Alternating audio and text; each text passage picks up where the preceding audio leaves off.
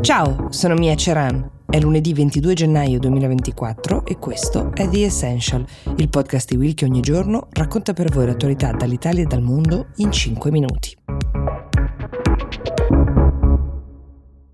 Allora, sono giorni di grande tensione in Germania per quella che sembra essere una spaccatura sempre più radicale e sempre più irreversibile forse nel popolo tedesco. La notizia con cui questo racconto inizia riguarda una riunione, una riunione organizzata dall'AfD, che sarebbe il partito tedesco Alternative für Deutschland. Eh, è un partito di estrema destra, ormai però molto istituzionalizzato da diversi anni in Parlamento e sostanzialmente ha organizzato un incontro con un gruppo di estremisti estremisti neonazisti che erano presenti e al centro della conversazione c'era l'obiettivo di deportare in massa migranti, richiedenti asilo e persino cittadini tedeschi ormai che però fossero di origini straniere che non sarebbero riusciti ad integrarsi a sufficienza nella società tedesca. Ora immagino che anche a voi sentire le parole deportazione di massa applicate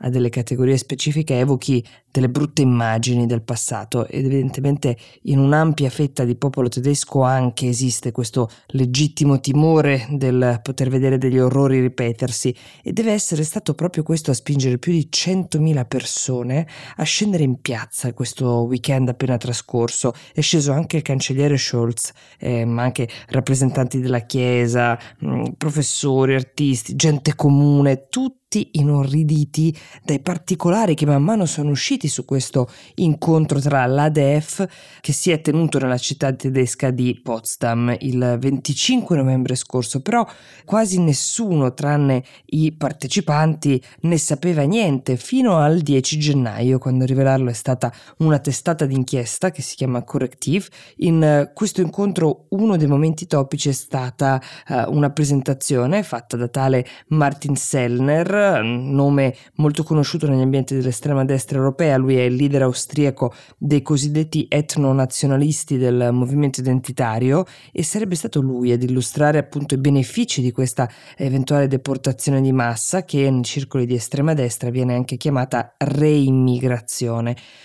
Pare che all'incontro, e questa è una delle cose che ha fatto più indignare il popolo tedesco, fossero presenti anche degli illustri uomini d'affari, ovviamente eh, in via del tutto privata, però pronti a finanziare questo progetto e pare anche che siano state fatte delle ipotesi molto concrete su come implementare il progetto di reimmigrazione qualora l'AfD dovesse riuscire ad arrivare alla guida del paese. La notizia, questa partita da Correctiv, è ovviamente balzata agli occhi di tutti i media tedeschi e anche degli storici di Zeit e der Spiegel, che hanno scritto nei giorni successivi che l'incontro del 25 novembre era in realtà il settimo di questo genere. Ovviamente sono usciti anche dei nomi di alcuni partecipanti, uno ad esempio quello di un dentista in pensione, tale Gernot Mörig, che era un individuo già noto negli ambienti di estrema destra per le sue idee, ma è venuto fuori anche qualche nome di quegli imprenditori appassionati che vi dicevo prima,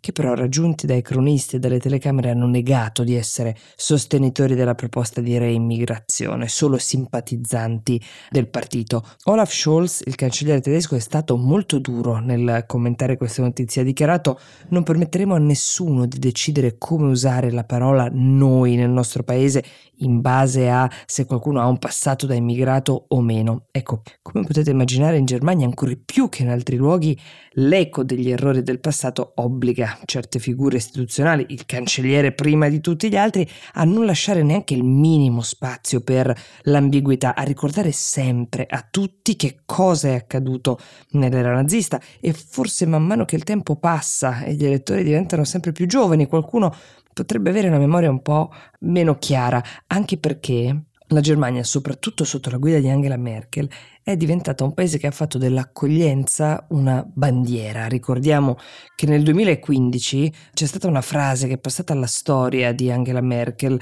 eh, la disse dopo aver sentito la notizia di 71 profughi siriani morti in un camion che li trasportava clandestinamente in Europa. Disse che la Germania avrebbe accolto, come fece, siriani, iracheni, afghani, tutti i richiedenti asilo che scappavano da una guerra perché, spiegò con una frase che appunto tutti ricordano,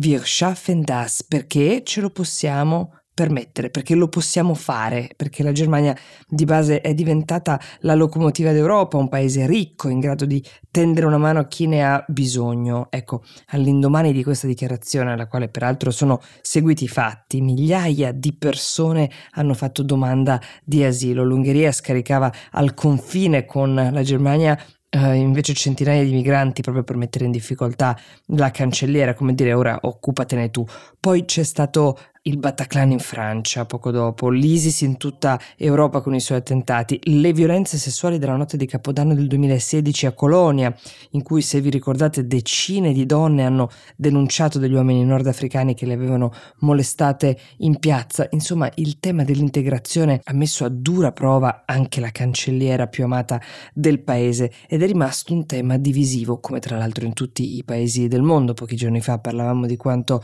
l'immigrazione sia il tema centrale centrale nella campagna elettorale eh, negli Stati Uniti. Ecco, è cavalcato in Germania soprattutto dall'AfD, fino a quest'ultima notizia che, rispetto a quel malcontento diffuso per le decine di migliaia di migranti arrivati in Germania negli anni della Merkel, però portano il livello della conversazione su un altro piano completamente, un piano che comprensibilmente fa paura a molti nel paese e non solo.